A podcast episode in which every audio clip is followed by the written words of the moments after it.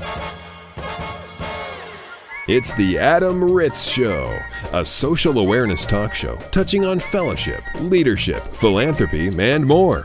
Adam hosts the show on location from coast to coast, interviewing college students, student athletes, campus administrators, professional athletes, and social experts about social issues ranging from bullying to Twitter and everything in between. And now, it's your social awareness radio host, Adam Ritz. It's the Adam Ritz Show today on the campus of the University of Wyoming with the Wyoming Cowboys football squad, and we are broadcasting in front of this live studio audience. Gentlemen!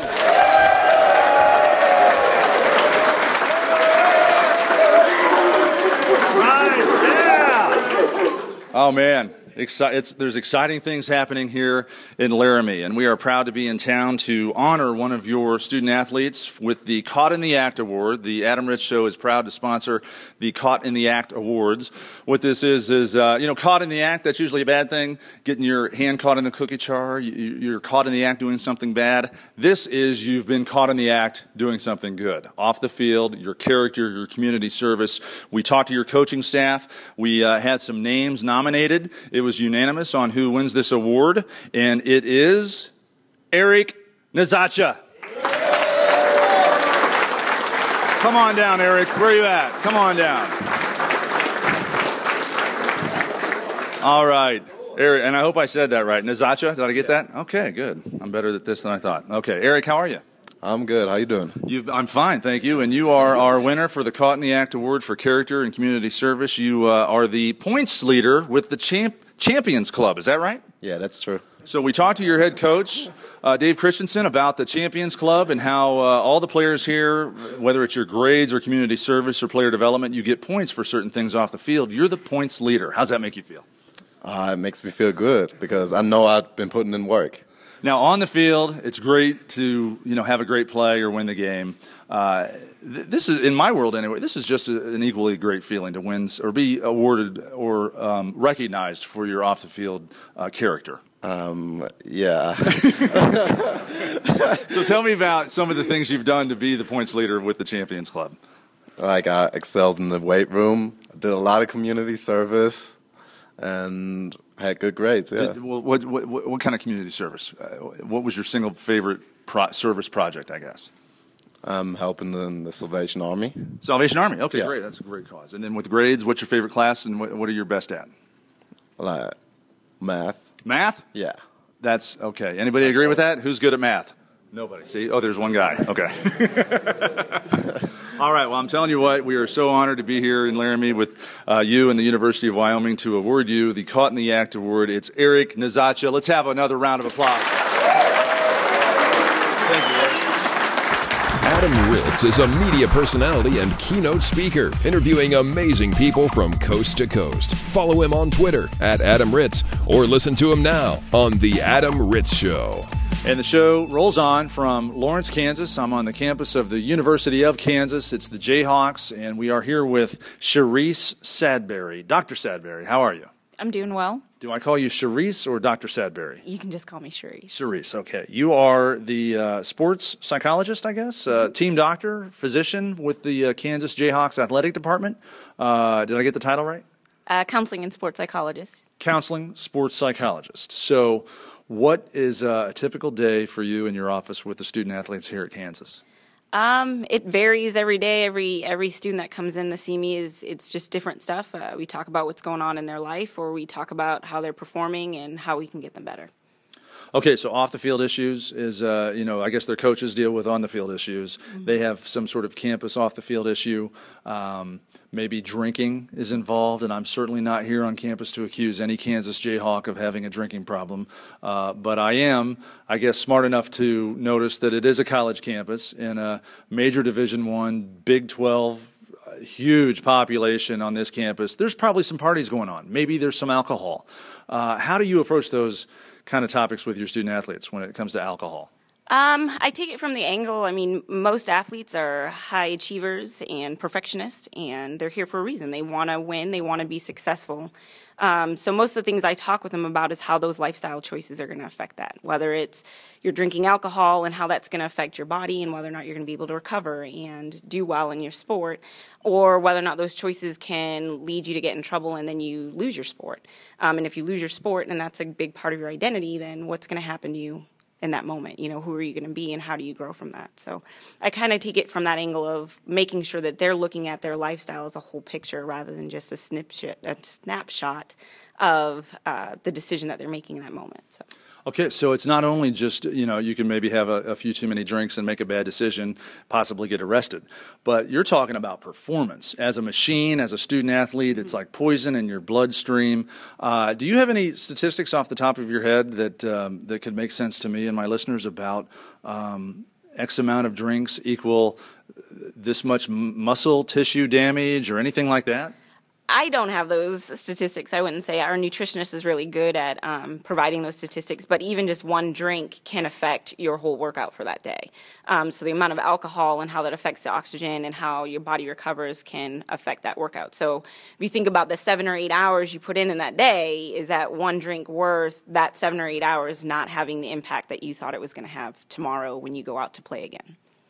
I did hear this. Um, what your take on it. I heard uh, at a recent seminar I went to um, that marijuana is, and I never heard this before. Um, marijuana is four times worse than a normal cigarette as far as your lung, the damage it's doing to your lungs. And I've never heard that before. You hear all this social, political, uh, conversation about making marijuana legal, and as time goes on, it will be. You'll be able to buy it in a liquor store if you're 21, and they'll tax it, and we'll get out of debt. But uh, it's legal in a couple of states already. Uh, I've never heard through any of these conversations how bad it is for your lungs, or, or that it is worse than a normal cigarette. Uh, did you have that information? I, I'm shocked. Yes, I, I mean, I, am pretty aware of that. Uh, Who would have thought pot is bad? yeah, of course.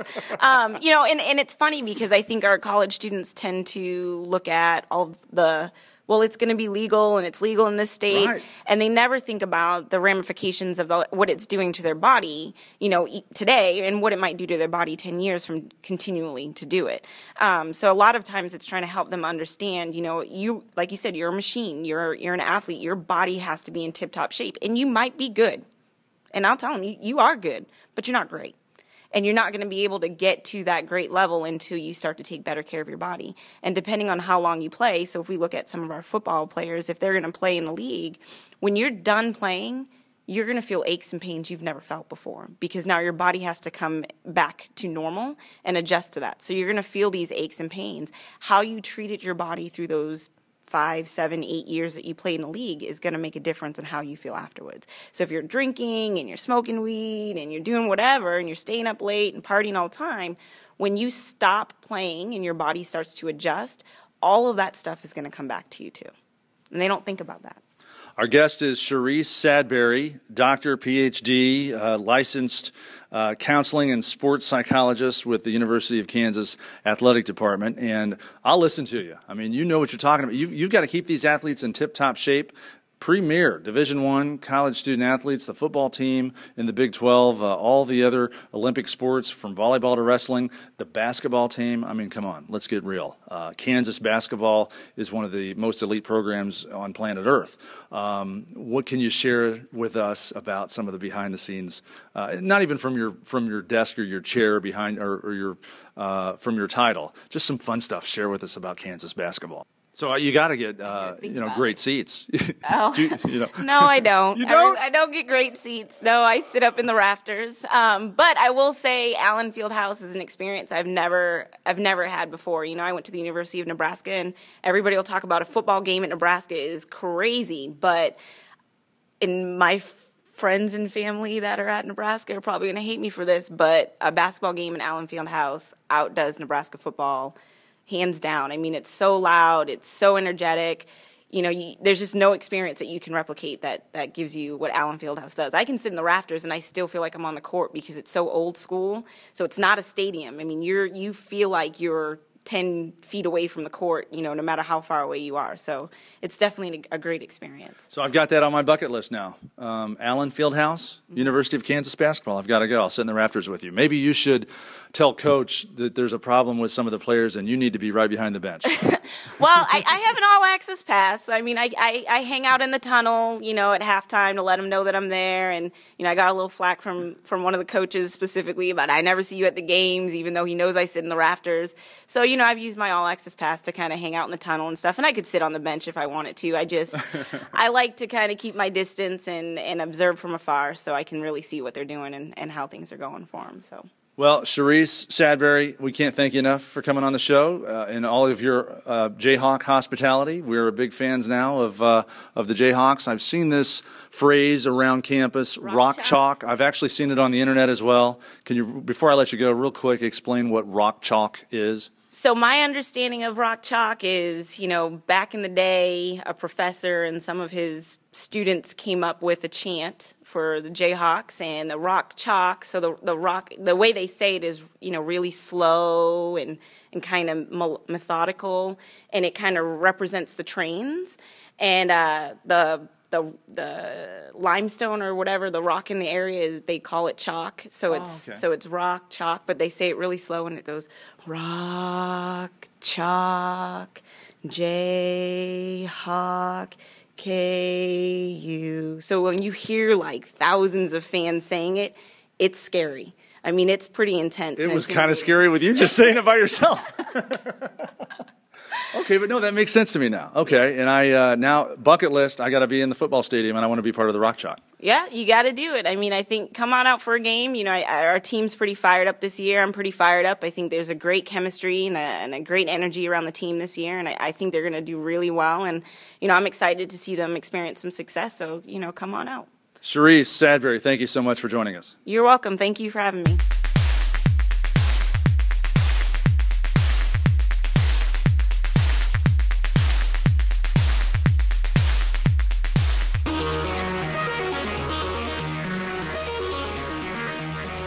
Hi, this is Stephanie Webb, the head women's soccer coach at UT Tyler.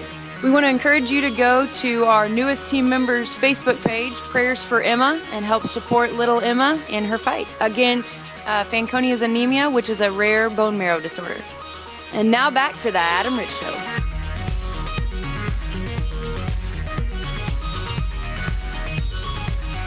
It's the Adam Ritz Show, and I'm Adam Ritz. We thank you so much for listening. And this is a follow up report to uh, a foundation, an initiative that we learned about uh, at Penn State University called Uplifting Athletes. And we are uh, super excited to have the executive director and founder of Uplifting Athletes, Scott Shirley, with us. Hi, Scott. How are you?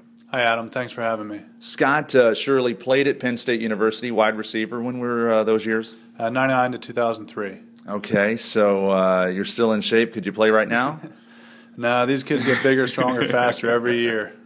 Well, I'll get to uh, some fun on the field moments with you in a minute, but uh, I want to talk about your foundation. You are, uh, and correct me if I get any of this wrong. You're the founding, uh, the founder of Uplifting Athletes, and um, you founded it while you were a player at Penn State about ten years ago. Tell us about yeah. this. Yeah, when I was on the team, uh, it was fall of 2002. Actually, the week we were playing Iowa. I was on my way home from practice one day and I got a phone call from my mom. It's one of those calls you know something's not right. And I, I answered the phone, and sure enough, she was so choked up she could hardly speak. So I pulled into a parking lot uh, while she composed herself, and, and she finally told me that my father had been diagnosed with kidney cancer and was only given six months to live. Um, so, you know, at the time, it didn't really hit me because my father lived a very healthy life. He didn't drink, he didn't smoke. He was a high school baseball coach with over 400 wins, so he was known as a fighter. And I figured we just needed to go get another opinion. Yeah. And uh, you know, everywhere else we went in the fall, we were told the same thing that nothing can be done. Second opinion, third opinion. We were going to all the best medical centers in the Mid Atlantic region. Finally, in the spring of 03, uh, we went down to see the top oncologist at Johns Hopkins. And I felt like we were going down there to get an answer. And the doctor doesn't even close the door of the waiting room. He just sticks his head in and says, The reality is, there's nothing we can do for you. Go home and enjoy the time that you have. Wow. And uh, you are a member of the team. And um, you know, I'm going to make this quick because it's how uh, it's processing in my head. But uh, you, at some point, come to terms with this and decide you need to do something about this to give back and create awareness, or and that's the the really the genesis of, of uplifting athletes. Yeah, exactly. I, we walked out of there, uh, out of that appointment. I felt like we'd really reached the end of the road at that point. That's when it really got real for me. That um, you know nobody else was doing anything about this. So on my way back to Penn State, I called the American Cancer Society, and they explained to me that different cancers are actually different diseases uh, with different treatment protocols. Um, you know, so since kidney cancer doesn't typically respond to the standard first line treatments like chemo or radiation, kidney cancer is not one of their priorities. So now we have all these doctors telling us that there's nothing that they can do. The American Cancer Society is telling us there's nothing that they have chosen to do. Uh, my next call was the Kidney Cancer Association, small group out of Chicago. Um, and they said that's all true, but the bigger challenge is that since it affects fewer than 200,000 Americans, it lacks the financial incentive to make and market new treatments. It's considered a rare disease, and it's been orphaned by the system. And uh, I walked into my apartment that night, and my roommate, teammate Damone Jones, is sitting on the couch. And, you know, we're 20 year old college kids at the time. And Damone's playing video games, and he greets me and asks about my day. And I said, you know what? It sucks. 45,000 Americans a year are diagnosed with this disease. They're told they have a 10% chance of living for five years. Nobody's doing anything because they don't they don't think it's important. Damone looked at me and shrugged his shoulders. He said, "Well, then why don't we do something? We're Penn State football." He said, "If I wipe my butt sideways, it's on the front page of the paper. So, yeah. you know, let's let's take advantage of the position that we're in and, and share this spotlight that we have with a community that that would really benefit from having it." Well, you know, on, on the emotional level, uh, uh, condolences and, and it's so emotional. I'm so sorry to hear about, about your father and what happened 10 years ago. Uh, to move forward and, um, you know, make a positive out of a negative, you really did that. So initially with uplifting athletes, what was that first uh, initiative on campus with your team at Penn State? What'd you do that year? Yeah, so after Damone and I had that conversation, we started talking about in the locker room. The team rallied around an idea that we had to hold a summer lifting competition that became known as the Lift for Life. Uh, but what happened next was really, really pretty cool uh, because the benefits are greater than we anticipated. We literally had guys lining up at our lockers saying, "Hey, I heard what you're trying to do. How can I help? I want to get involved." You know, and this was different than any other community service we'd done. It was planned by an administrator somewhere, and they pulled the van up and told you put your jersey on. You know, and it was great in the moment. But this was a complete different service learning experience for us because we were actively engaged. We we had that sense of ownership.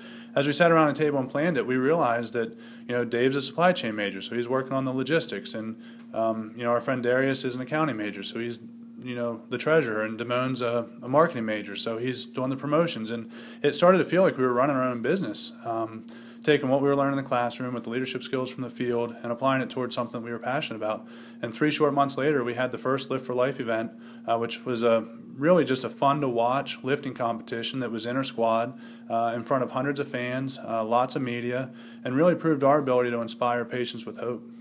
So then uh, the next day, you wake up and say, we got to do this again. We got to keep this going. What'd you do the next year? How many months went by before the next event? Did it become an annual event at that moment? Yeah, so um, Lift for Life was really the focus of it in the beginning, and that first event raised about thirteen thousand dollars, which wow. as college kids, you know, That's we, huge. we felt um, was pretty cool. We really didn't have anything to benchmark it against. Uh, but we wanted to make sure that other guys on the team had that same experience that we did. So we registered it as a student organization, transitioned to leadership. You know, I was finishing my master's of engineering at the time, but I was I had played my last season that fall. Um, so we got some other guys involved to run it, and they had it a second year raised thirty eight thousand dollars. So uh, another wow. teammate, Dave Casso, and I one night are writing thank you letters to the donors, and um, we're talking about the fact that we've raised over fifty thousand dollars now in, in only fifteen months. And uh, for this organization that's really underfunded, we come to find out that that was we were their largest donor at that point as as a couple of college kids, and uh, we we figured you know we'd never met anybody from this group, um, and it would be fun to go out there sometime. So Dave and I both look at our calendars. The only weekend we're both available is that weekend, and this is Thursday night about nine o'clock. So if we're going to go, we need to make the decision to go. So we pick up the phone, we call out the Kidney Cancer Association, and ask if they'd be in town that weekend. They said, We are. Unfortunately, it's our biggest patient conference of the year. And we'd hate for you to come out here and not get spending time with you because we're only a staff of 4 mm-hmm. And, um, you know, this is, this is our big event. And uh, Dave and I felt like we might as well take the chance because we don't have this opportunity any other time. Both called our parents. They told us that they were okay with it. We went out to the airport to book a flight, couldn't do that at 10 o'clock at night. I was yeah. out, of, out of state college. So we ended up renting a car, going home, doing our laundry, leaving about 2 a.m. and driving to Chicago. about an hour outside of the city, we get a call from the Kidney Cancer Association to see if we're still coming. We told them where we were, they said, "Great, our keynote speaker just canceled. Can you guys fill in?" Oh my gosh, that's great. Well, especially as as the biggest donors, right. if you've just raised fifty grand in the last right. fifteen months, right. so you're yeah, absolutely. Yeah, so we pull over to a rest stop, change our clothes, pull up to the Hilton O'Hare. They valet our car and usher us right up on the stage. Oh, that's awesome. and um, you know, so now we're standing in front of a room full of people that all lived in the same world that my parents lived in, that my dad specifically lived in, where the, he was told Nothing can be done because nobody cares. Yeah. In walk two college football players, another volunteer, Carrie Konoski, who ironically is now the director of development for the Kidney Cancer Association. Um, she went with us on the trip because she had helped us uh, with that event at Penn State that year. Three of us walk in on stage in front of this room full of people that, that really feel like it's them against the world. And we tell them, you know, this is who we are, this is what we did. We drove halfway across the country last night to share our story with you because um, we care. And just just that fact alone was enough to really inspire them with hope. We were interrupted three times in 10 minutes by a standing ovation, and that was the life-changing moment for me. Was up until then it really seemed like a good thing to do, the right thing to do, but leaving there after we had moved their medical advisory board to tears, I felt like this was an obligation that we had to use this platform that we've been given. That's amazing. I, I, didn't know that that part of the story was going to come out. That's uh, I'm inspired now to get involved. Uh, Scott Shirley is our guest, the founder of Uplifting Athletes, uh, former Penn State football player that started this organization uh, while he was a Penn State player, and uh, so now you move forward and you make this thing a national initiative. You, I'm assuming at some point you quit your job. You were an engineering guy, and you working you're working for corporate America, engineering uh, something something big time, uh, important future with a big six figure job. You quit all that to really focus on this national foundation. Tell us about when it went national. Yeah, I mean that that whole experience in Chicago really stayed with me. And as, as you mentioned, I graduated with two degrees in engineering from Penn State while playing football, and a great institution. And I was working my dream job in D.C. Uh, and I, the, my last project there was 140 million dollar mixed use development. Um, really great experience for me, and it was it was everything I'd always worked towards. But this continued to grow at Penn State, and it reached a point where we felt like kidney cancer is only one of 7,000 different rare diseases. And again, that, that sense of obligation, that calling, that we could create the same experience for other college football players around the country and use that coordinated effort to elevate the rare disease cause, but give all of them an opportunity to raise money for a rare disease that's had a direct impact on them. Because statistically, there's 7,000 different rare diseases. They all affect fewer than 200,000 Americans, but collectively, it's 30 million Americans. That's the size of the constituency that we serve. So statistically, you're talking about one out of 10. So every football team in America knows somebody with a rare disease, and they have a platform they can use to, to really change the change the landscape, change the game for those patients. So your program, uh, you work with college football teams across the country. You have sort of a uh, program that they take over. Mm-hmm. They have their own student leadership. They get involved and they can pick the charity, the rare disease that they raise money for, and there's uh, and they do it without any coaches or administrators. This is all student right. athlete run. Yep. Yeah, it operates on every campus as a student organization, um, so it's really no different than um, you know a fraternity or the chess club or you know whatever other group um, you know you might be familiar with. It operates really the same way. We provide support to them. We take them through a strategic planning process on an annual basis. We introduce them to their peers on other campuses so they can work together. And they hold different events throughout the year. Some uh, some fundraising events, some awareness events. Um, Penn State this fall, I'm sorry, this spring uh, for Global Rare Disease Day. Uh, at the basketball game, they did seven. The students did seven thousand push-ups in honor of the 7,000 different rare diseases. You know, and that was that was broadcast on the Big Ten Network. Well, Penn State was upsetting Michigan that night. Um, you know, and it really starts a conversation about rare diseases, and that's how that that's really the beginning of change. That's the impetus of change is just starting the conversation.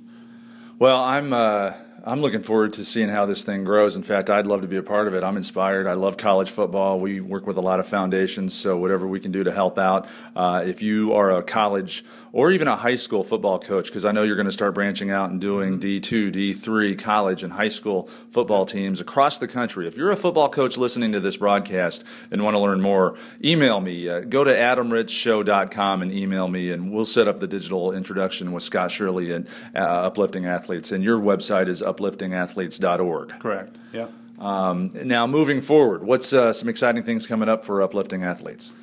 Well, as you mentioned, I left my, my job five years ago to do this full time. We've doubled in size every year since then. So we now have player run chapters on 20 campuses, uh, including schools like Penn State, Ohio State, Nebraska, you know, up in Big Ten country. Wisconsin just came on board.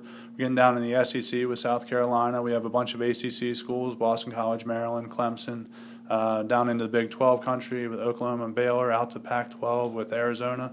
So, um, you know, that, that team just continues to grow.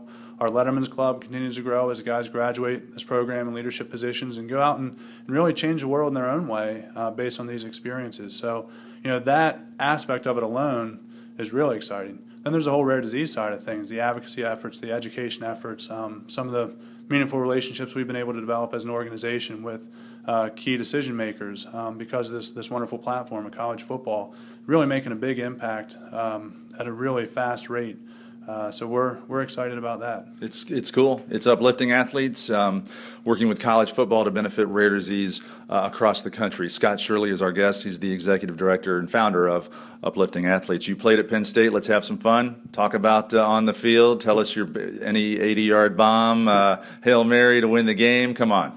Well, you know, my freshman year, we were preseason number one on Sports Illustrated's cover uh, with LeVar Arrington, Courtney Brown, all those guys, and um, I came in as a receiver uh, but I got put at scout team tailback because they, they, they, they oh, no. that defense was just chewing the guys up. So I survived that year, obviously. Um, but LeVar hit me once so hard in the hole, it actually dented my face mask into my nose. And, uh, and of course, it was because somebody missed a block, so the scout team had to run the play again. And um, the guy who missed the block the first time didn't even attempt the block the second time because he saw what happened to me.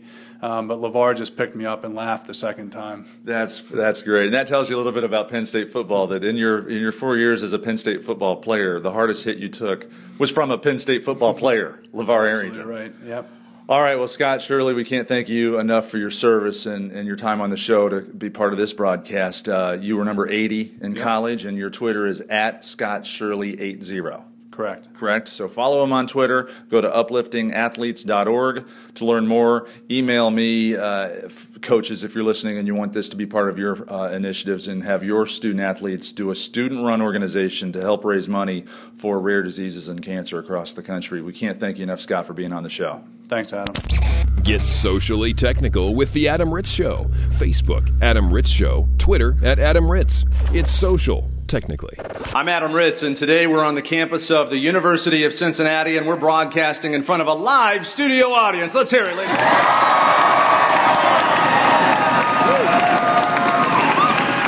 Wow. All right. Thank you so much for that applause. We are here today to honor uh, a student organization on campus, Greek Life. That's the sororities and the fraternities on campus here at the University of Cincinnati. And our guest is Mariah. Hi, Mariah. How are you? Good. How are you? Now, I'm doing fantastic, and I heard earlier uh, about uh, your Greek week. I know nothing about it, but I'm here to uh, give you the National Award for Most Involved Campus of the Week with the Adam Ritz Show because of the money raised, the organizations that see the money, how the money's raised. What can you tell us about uh, Greek Week here at the University of Cincinnati? Okay, well, last year we raised $35,000 for the Make a Wish Foundation. And this year we have adopted a new philanthropy. It's Free Store Food Bank and we are raising money and awareness for them and also canned goods. We have added a new event called Can We Build It, where we will have each chapter build structures out of canned goods and then donate them to Free Store Food Bank. And you said $35,000 last year was raised? Yes. And does that mean that this year that the bar is set? It's got to be at least 35,000 this year, right? Yeah, um, I think we're planning on raising a lot more than that this year. And how are the funds raised? With fun activities, uh, canning, as I've heard, uh, where you go door to door with a can and ask for money? How, how's the money raised? Um, each chapter has their own website through a, like a mother website, and then they are expected to raise money, and then all that money goes to our total. And we also have t shirt sales and one event called Pie in the Face where people pay money to pie anyone they want to in the face. Oh, I like that one. Yeah. uh, who makes the pies? Um, it's actually just a paper plate with whipped cream. Like so Revenge of the Nerds. Yeah, I've never seen that. I'm too old for you. I know. Okay. Well, that's yeah. You take it just a pie pan. Who's seen Revenge of the Nerds? Come on. Okay. Well, round of applause. Who's seen Revenge of the Nerds? Okay. All right. For a second there, I thought I was 300 years old. Uh, yeah, you, t- you, you get a pie tin and you just fill it up with whipped cream and you donate money and throw it in somebody's face. Okay. So $35,000 last year. That is fantastic to hear. Uh, Mariah, thanks for uh, sharing that story with us. And we want to give uh, everybody here at the University of Cincinnati a huge round of applause for all of the hard work that you guys are doing.